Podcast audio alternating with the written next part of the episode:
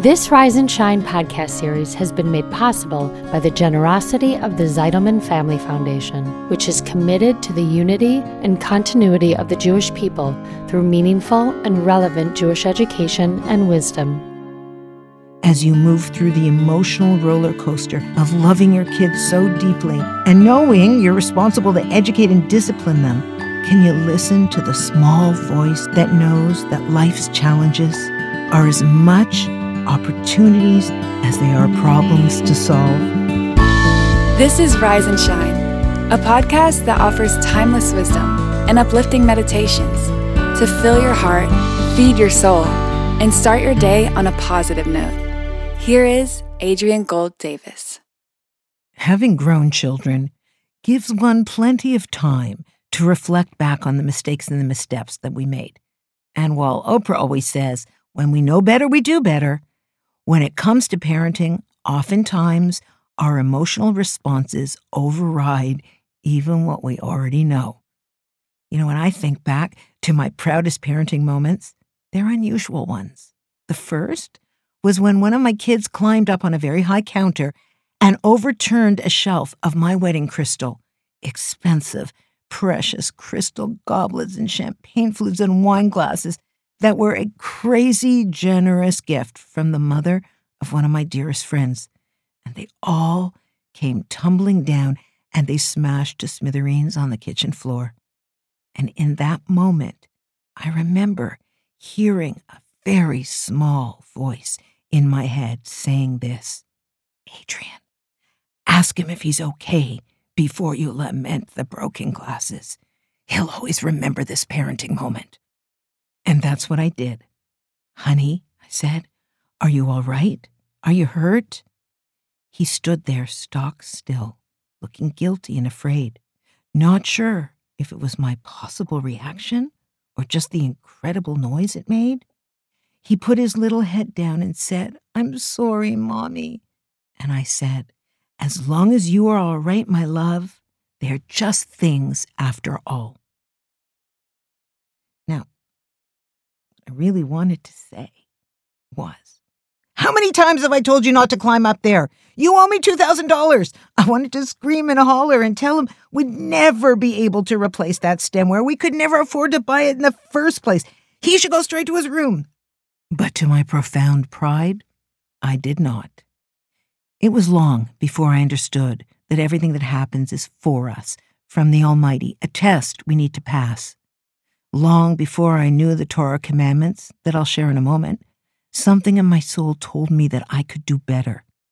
I took pride in my self control and the modeling of how we should react when accidents happen and things occur that can't be fixed.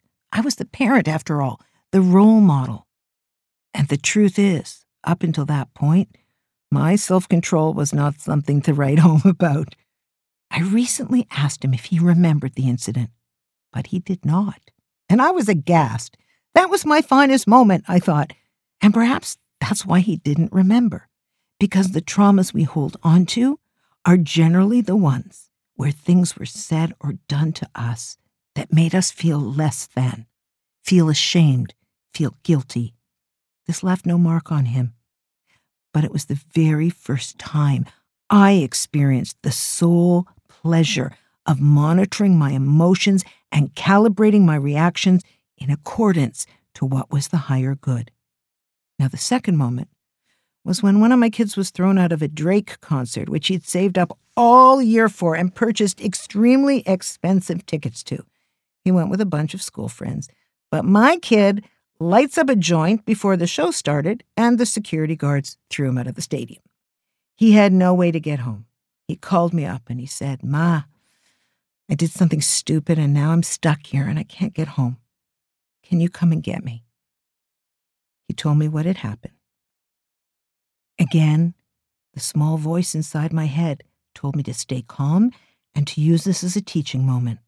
Of course, I said. I'll be there in 20 minutes. I jumped into the car with shaking hands and a jumbled mind. How do I handle this? When I arrived, he got sheepishly into the car. Am I in trouble? he asked. Am I punished and grounded for the rest of my life? Well, my dear, I said, I'm not sure there's any punishment worse than the immediate natural consequence you received for making a boneheaded decision and being ejected from the concert. Now, what I wanted to say was, when did you start smoking marijuana and why would you not wait till the lights went off if you're going to do that, you idiot? And you're not old enough to smoke weed and you're not old enough to. Oh, you know, I just was losing my mind, but I didn't say that. I knew that there would be no room for honest conversation if it didn't delay this till a better time, a time where he wasn't already flooded with regret and shame. In Pirkei Avot, we read that one should cherish another's honor as one's own. And the Torah warns us to rebuke our peers with sensitivity, lest we embarrass them and thus bear sin. And while many of us imagine that this doesn't apply to our children, but rather only to adults and peers, I can assure you that is not the case. There's a famous story I learned about the prohibitions of committing the emotional homicide of embarrassing someone. Let me read it to you now. Rabbi Akiva Eger once invited a poor man to his home on Friday night. At the meal, a beautiful white tablecloth covered the Shabbat table. When the poor man lifted his wine glass, it slipped out of his hand, and the red liquid spilled over the pure white cloth, leaving an ugly blotch. Seeing the poor man squirm in embarrassment, Rabbi Eger immediately lifted his own glass of wine and also accidentally, spilled it over the tablecloth. As the poor man looked on in great relief, Rabbi Eger remarked, It seems as if the table or the floor is shaking, doesn't it? He'd been willing to make himself look careless and to soil a nice tablecloth just to spare the shame of another. This week, as you move through the emotional roller coaster of loving your kids so deeply and knowing you're responsible to educate and discipline them, can you also examine your responses for potential humiliation? Can you listen to the small voice inside of you that knows that life's challenges are as much opportunities as they are problems to solve?